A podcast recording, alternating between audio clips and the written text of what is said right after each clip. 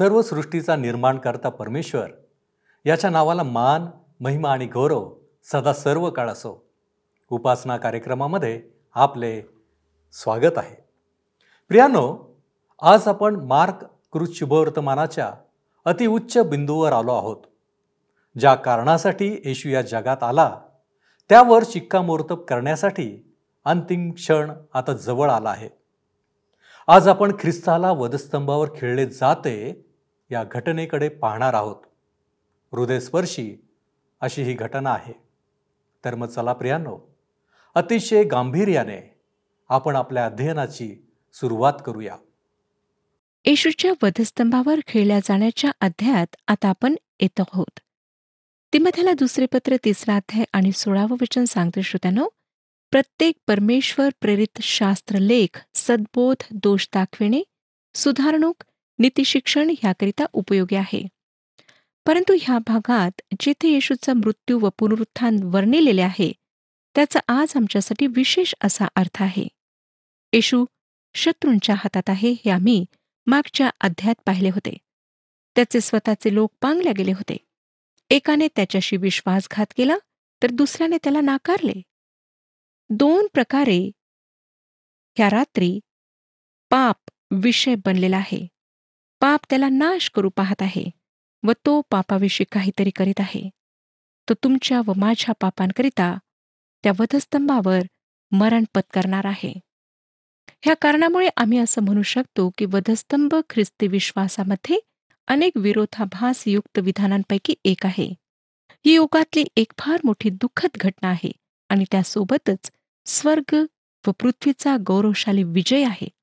म्हणून ह्या अध्यायात आम्ही पराजित झालेल्या भावनेने किंवा दुःख सहन करणाऱ्यांसाठी सहानुभूती किंवा कळवळा मनात बाळगून यायचे नाही. ह्या दृश्यातून आम्हाला हळुवारपणे आदरपूर्वक व आमच्याकरिता तारण उपलब्ध करण्याबद्दल प्रभू येशूचे आभार प्रदर्शित करीत जायचे आहे.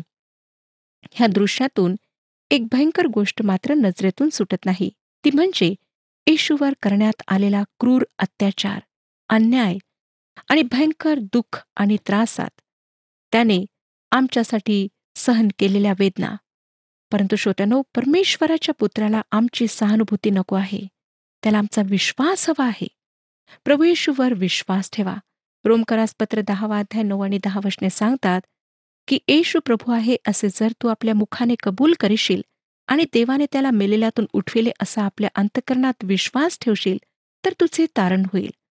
कारण जो अंतकरणाने विश्वास ठेवतो तो नीतिमान ठरतो व जो मुखाने कबूल करीतो त्याचे तारण होते. तुमच्या अंतकरणाचा विश्वास त्याला हवा आहे. तुमच्या अंतकरणाची सहानुभूती नको. मार्क कृतींनी भरलेले शुभवर्तमान आहे.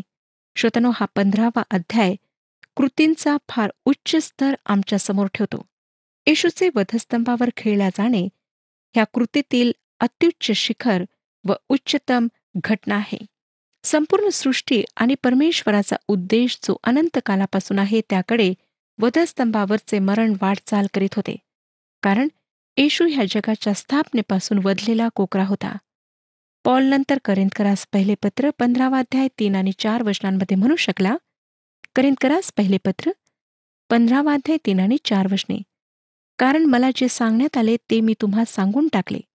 त्यापैकी मुख्य हे की शास्त्राप्रमाणे ख्रिस्त तुमच्या आमच्या पापांबद्दल मरण पावला. तो पुरल्या गेला. शास्त्राप्रमाणे तिसऱ्या दिवशी त्याला पुन्हा उठविण्यात आले. त्याने जे केले ते शुभवर्तमान होय. शुभवर्तमान म्हणजे परमेश्वर तुम्हाला काही करण्यास सांगतो ते नाही. ते त्याची कृती होय. तुमची व माझी कृती नाही. परमेश्वराला स्वीकाराय असे तुम्ही व मी काहीच करू शकत नाही. परंतु श्रोत्यानो आम्ही फक्त त्याच्यावर विश्वास ठेवू शकतो.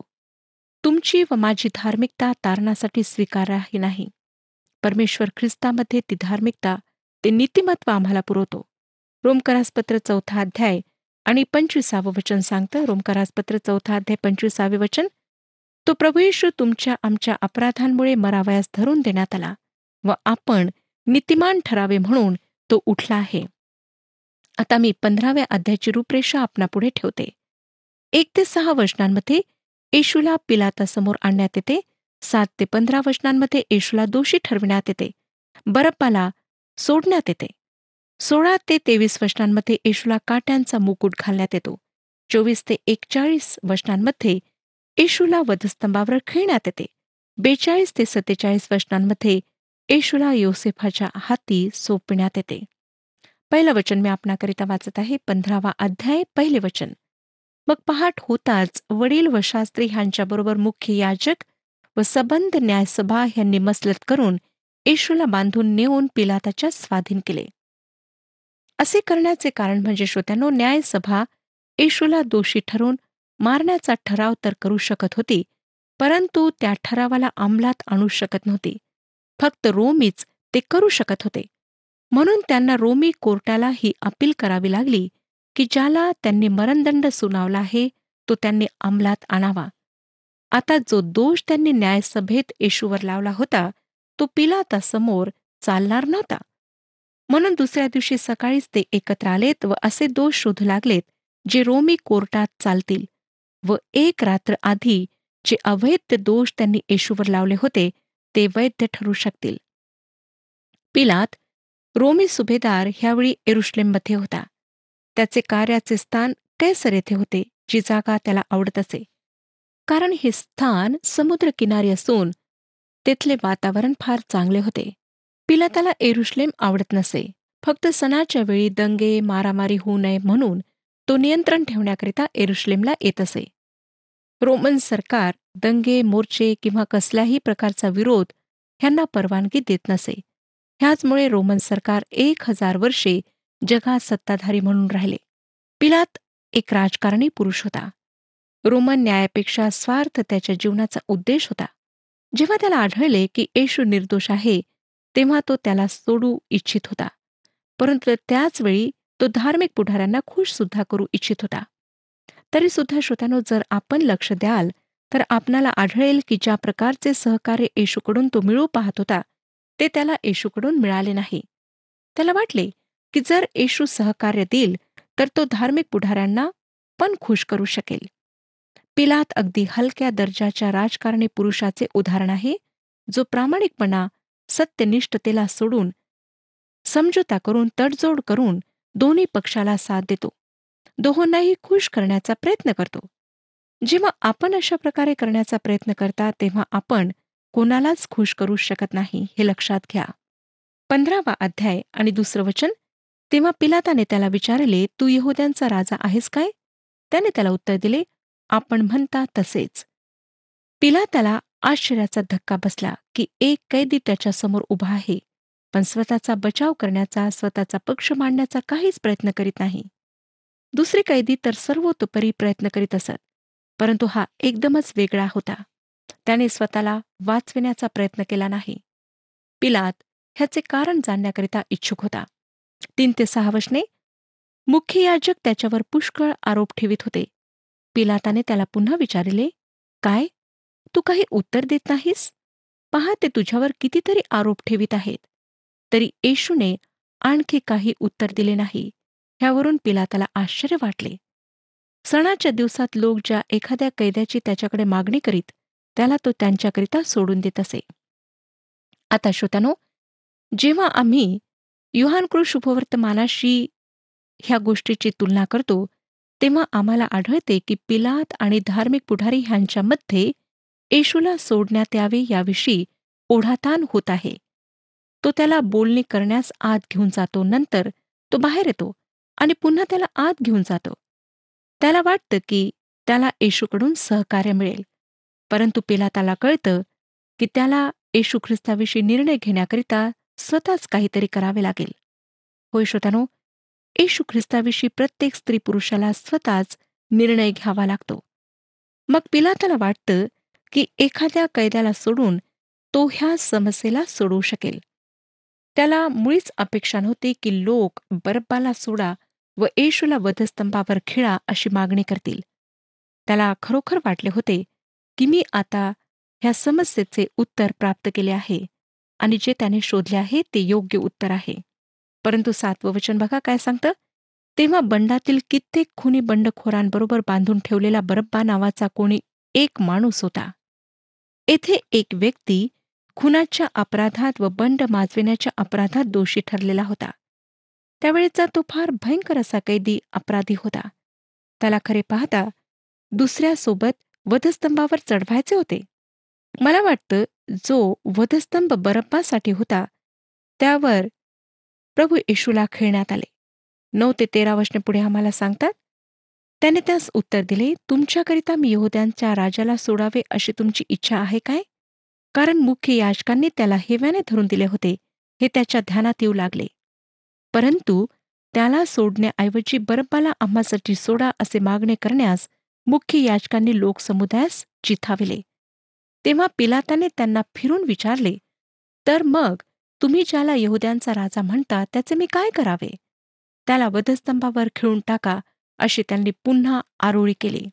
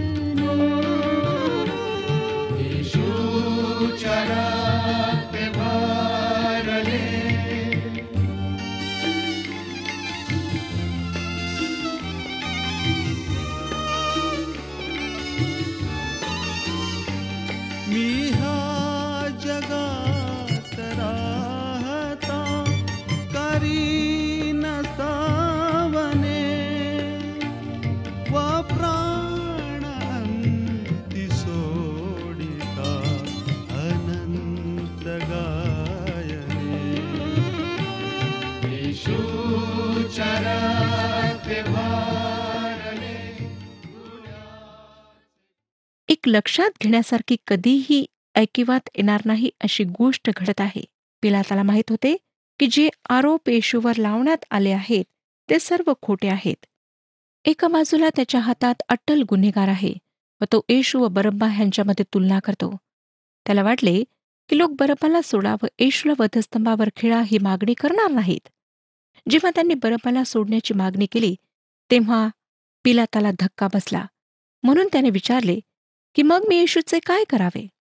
चौदावं वचन सांगतं पिलाताने त्यास म्हटले का बरे? त्याने काय वाईट केले आहे? तरी ते अधिकच ओरडून म्हणाले त्याला वधस्तंभावर खिळून टाका. ह्या जमावाला सांगण्यात आले होते की त्यांनी येशूला वधस्तंभावर खिळा अशी मागणी करावी. ह्या जमावावर सुडाचे नियंत्रण होते. जेव्हा पिलाताने विचारले की येशूने काय वाईट केले आहे तेव्हा त्यांनी उत्तर दिले त्याला वधस्तंभावर खिळा. पंधरावं वचन. तेव्हा लोक समुदायाला खुश करावे ह्या हेतूने पिलाताने बरब्बाला त्यांच्याकरिता सोडून दिले आणि येशूला फटके मारून वधस्तंभावर खेळण्याकरिता शिपायांच्या स्वाधीन केले.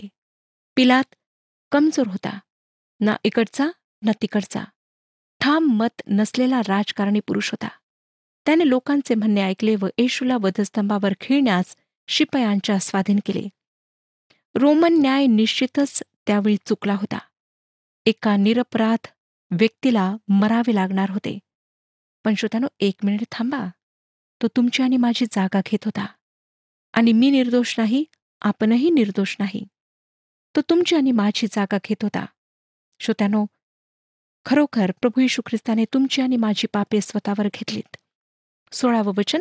मग शिपायांनी त्याला प्रयतोर्य मात म्हणजे कचेरीत नेले व त्यांनी सगळी तुकडी एकत्र बोलाविली. जेव्हा एखाद्या अपराध्याला खेळण्यात येई तेव्हा त्याला शिपायांच्या स्वाधीन करण्यात येत असे. आणि हे शिपाई फार क्रूर असत जे त्यांच्या मनात येईल तसा व्यवहार अपराध्यांबरोबर करीत असत. अपराध्यांचा अपमान छळ व त्यांची क्रूरतेची भूक मिटविण्याकरिता ते त्याला खेळणे बनवित असत.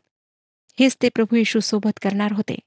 ते त्यावेळी एक रोमन खेळ खेळलेत ज्याला गरम मुठ्ठी असे म्हणत असत.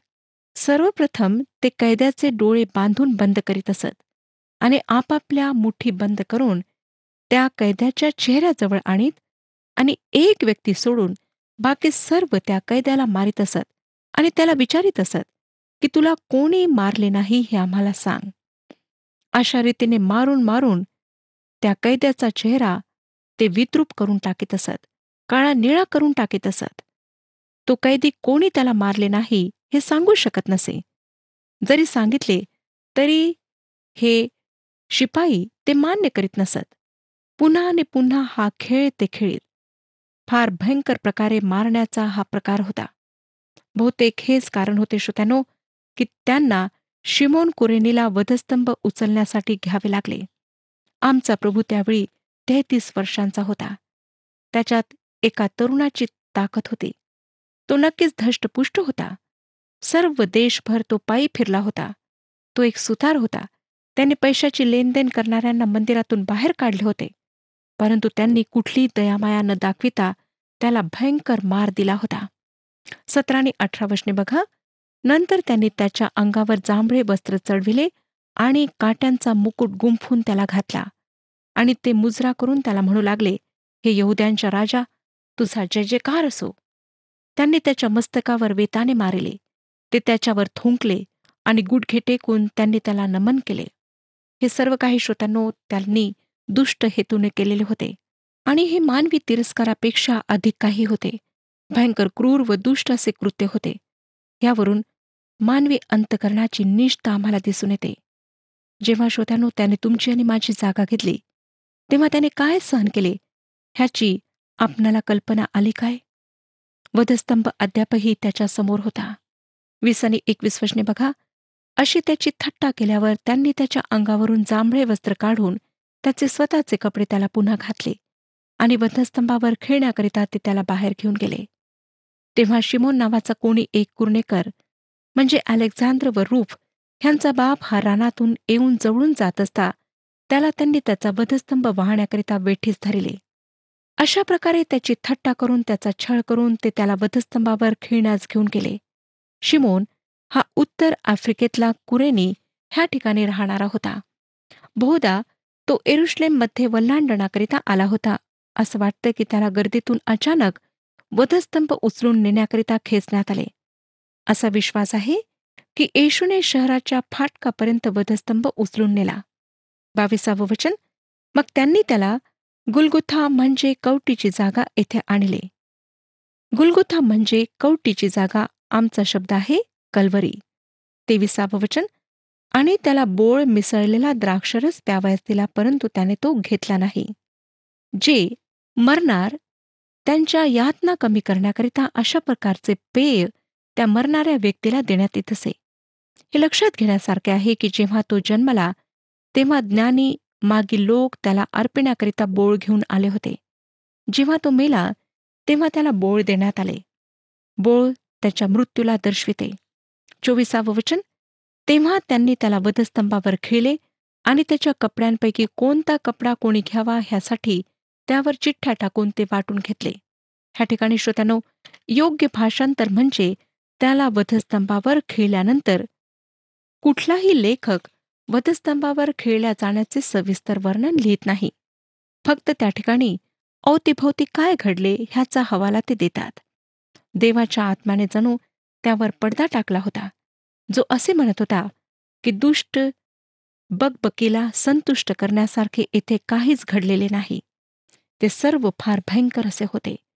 त्याच्या वस्त्रांचा वाटप स्तोत्रसहिता बावीस अध्याय अठराव्या वचनामध्ये करण्यात आलेल्या भविष्यद्वाणीची पूर्तता होती. स्तोत्रसहिता बावीस अध्याय अठरावे वचन. ते माझी वस्त्रे आपसात वाटून घेतात आणि माझ्या जग्यावर चिठ्ठा टाकितात.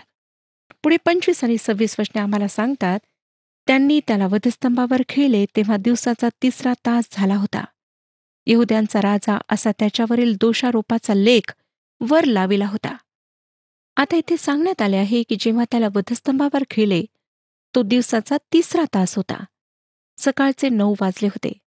मार्क हिब्रू रीतीने वेळ सांगतो. युहान रोमन रीतीने आम्हाला ह्या सर्व शुभवर्तमानांना एकत्र ठेवून ह्याचा महत्त्वाचा भाग पाहावा लागेल. युहान सांगतो की हे हिब्रूमध्ये ग्रीक व लॅटिन भाषेत लिहिल्या गेले. कोणताही शुभवर्तमानाचा लेखक संपूर्ण खुलासा देत नाही. ज्या आरोपाखाली त्याला वधस्तंभावर खेळण्यात आले तो म्हणजे यहुद्यांचा राजा हे खरे होते. असे म्हणणे काहीसे वेगळे वाटेल. ज्या अर्थाने त्यांनी हे म्हटले त्या अर्थाने ते खरे नव्हते. त्याने रोम विरुद्ध कुठलेच बंड केले नव्हते. त्याने स्वतःला इस्रायलांकरिता दिले परंतु त्यांनी त्याला नाकारले. सत्तावीस आणि अठ्ठावीस वचने त्यांनी त्याच्याबरोबर दोन लुटारू एक उजवीकडे व एक डावीकडे असे वधस्तंभावर खेळले. आणि अपराध्यात तो गणलेला होता हा शास्त्रलेख पूर्ण झाला. श्रोतांना आम्हाला सांगण्यात आले आहे की येशूवर सांगण्यात आले आहे की येशूला दोन चोरांच्या मध्ये खेळण्यात आले. एक त्याच्या डाव्या बाजूला एक उजव्या बाजूला. मार्कने म्हटल्याप्रमाणे हे पवित्र वचनात जे सांगितले आहे त्याच्या पूर्ततेसाठी करण्यात आले. एशियाचे पुस्तक त्रेपन्न अध्याय बारावं वचन बघा. एशियाचे पुस्तक त्रेपन्न अध्याय बारावे वचन. ह्यामुळे मी त्याला थोरांबरोबर विभाग देईन. तो बलवानांबरोबर लूट वाटून घेईल. कारण आपला प्राण वाहू देऊन तो मृत्यू पावला. त्याने आपणास अपराधात गणू दिले. त्याने बहुतांचे पाप आपल्यावर घेतले व अपराधांसाठी मध्यस्थी केली. होय श्रोतानो ही भविष्यद्वाणी पूर्ण होण्याकरिता हे सर्व घडून आले. नंतर एकोणतीस ते बत्तीस वर्षने बघा. मग जळून जाणाऱ्या येणाऱ्यांनी डोके डोलवीत त्याची अशी निंदा केली की अरे मंदिर मोडून तीन दिवसात बांधणाऱ्या आपला बचाव कर. वधस्तंभावरून खाली ये. तसेच मुख्य याजकही शास्त्रांसह आपसात थट्टा करीत म्हणाले त्याने दुसऱ्याचे तारण केले त्याला स्वतःचा बचाव करिता येत नाही. इस्रायलाचा राजा ख्रिस्त ह्याने आता वधस्तंभावरून खाली यावे म्हणजे ते पाहून आम्ही विश्वास धरू. त्याच्याबरोबर वधस्तंभावर खेळलेली माणसेही त्याची निंदा करीत होती. श्रोतानो हे खरे होते. तो दुसऱ्यांना वाचू शकला नाही. त्याचबरोबर स्वतःलाही नाही. त्याने स्वतःला दुसऱ्यांकरिता देऊन दिले. हे सुटकेचे एक महान तत्व आहे. तेहतीस आणि चौतीस वचने पुढे आम्हाला सांगतात सहाव्या तासापासून नवव्या तासापर्यंत देशभर अंधार पडला. नवव्या तासाला येशू मोठ्याने आरोळी मारून बोलला एलोई एलोई लमा सबखतनी म्हणजे माझ्या देवा माझ्या देवा तू माझा त्याग का केला? मार्क वधस्तंभावर खेळल्या जाणे घड्याळ्याच्या वेळेप्रमाणे मांडत आहे हे आपण लक्षात घ्यावे अशी माझी इच्छा आहे. तिसऱ्या तासाला त्याला वधस्तंभावर खेळण्यात आले व सहाव्या तासाला दुपारच्या बारा वाजता सर्वत्र अंधकार पसरला. दुपारचा प्रखर सूर्य आच्छादला गेला व वधस्तंभावर अंधकार पसरला. सहाव्या तासापासून ते नवव्या तासापर्यंत अर्थात दुपारच्या तीन वाजेपर्यंत सर्वत्र अंधार होता. आता लक्षात घ्या श्रोत्यानो की पहिले तीन तास अर्थात नऊ ते बारा वाजेपर्यंतचे दुपारचे दुसरे तीन तास बारा ते तीन वाजेपर्यंत येशू सहा तास वधस्तंभावर होता. पहिल्या तीन तासात तेथे भौतिक प्रकाश होता. नंतरच्या तीन तासात भौतिक अंधकार होता. परंतु पहिल्या तीन तासात आत्मिक अंधकार होता. दुसऱ्या तीन तासात तेथे आत्मिक प्रकाश होता. का? कारण त्या पहिल्या तीन तासात मानवाने जे काही नीच कृत्य करायचे होते ते केले. त्यांनी त्याला वधस्तंभावर खेळले त्याची निंदा केली. सर्वप्रथम दोन्ही चोरांनी त्याची निंदा केली. नंतर वधस्तंभाच्या पायथ्याचे जे शत्रू उभे होते ते त्याची थट्टा मस्करी करीत होते. पहिल्या तीन तासात मानव कार्य करीत होता. जितके नीच त्याचे काम करता येईल तितके तो करीत होता. नंतरच्या तीन तासात परमेश्वर कार्य करीत होता. पहिल्या तीन तासात तो मानवाच्या हातात छळ सहन करीत होता व शेवटल्या तीन तासात तो मानवासाठी छळ सहन करीत होता. पहिल्या तीन तासात तो पापामुळे मृत्यू सहन करीत होता. दुसऱ्या तीन तासात तो संपूर्ण जगाच्या पापांसाठी मरत होता. म्हणून श्रोतानो त्या भौतिक अंधारात खरे पाहता आत्मिक प्रकाश होता व परमेश्वर कार्य करीत होता. पहिल्या तीन तासात त्याला नाश करण्यात जे काही करता येईल ते सर्व पाप करीत होते. दुसऱ्या तीन तासात तो स्वतःच्या आत्म्याला पापासाठी अर्पण करीत होता. त्या शेवटल्या तीन तासात तो जगाच्या पापांसाठी खंडणी भरून देत होता. ह्याच वेळेमध्ये त्याला आमच्याकरिता पाप करण्यात आले. तो आमच्याकरिता पाप झाला आणि त्याने आमच्याकरिता त्या वधस्तंभावर स्वतःचे बलिदान केले. श्रोतानो परमेश्वर आपणा सर्वांस आशीर्वाद देऊ हा कार्यक्रम आपणास आवडला काय? आता आम्हाला एक मिस कॉल करा. आणि आपण पुढील विजेता होऊ शकता.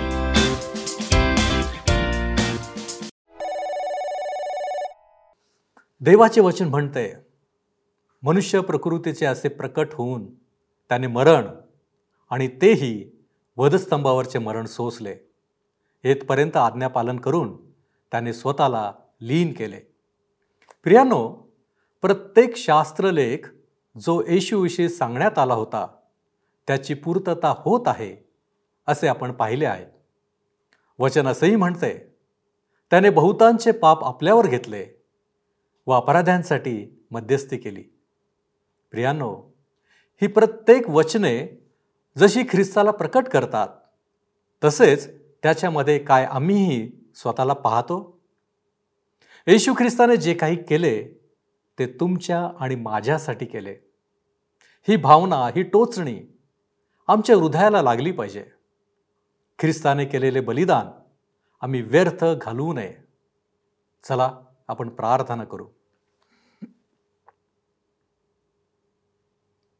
आमच्यावरती प्रीती करणाऱ्या सर्वसमर्थ प्रेमळ परमेश्वर देवबापा येशू ख्रिस्ताच्या ठाई तू आजही आमच्यावरती प्रीती करीत आहेस. कारण त्याने देखील तुझ्या आज्ञांचं पालन केलं. मानवाच्या कल्याणार्थ जी तारणाची योजना होती ती योजना त्याने परिपूर्ण करण्यासाठी पूर्णपणे तुझ्या आज्ञांचं पालन केलं. आणि म्हणूनच प्रभूजी आज आम्ही तुझ्यामध्ये आहोत. प्रभूजी आमच्यामधील प्रत्येक उणपण तू दूर कर. ख्रिस्तानं केलेलं हे बलिदान आमच्याद्वारे व्यर्थ जाऊ नये. यासाठी तुझी कृपा आमच्यासाठी विपुल अशी कर. प्रभूजी आम्ही पाप करू नये. पापापासून दूर राहावं. पापाची जाणीव आम्हाला असावी. आणि प्रभूजी आम्ही पश्चातापे अंतकरणाने तुझ्या जवळ यावं. तू आम्हाला आशीर्वादित करावं. आमच्या पापांची क्षमा करावी. अशी आम्ही तुझ्याकडे विनंती करतो. येशू ख्रिस्त आमचा प्रभू याच्याद्वारे मागतो म्हणून तू ऐक. आमेन. आत्म्याने दीन व्हा आणि स्वर्ग राज्याचे वाटेकरी व्हा. प्रभू आपणास सहाय्य करो.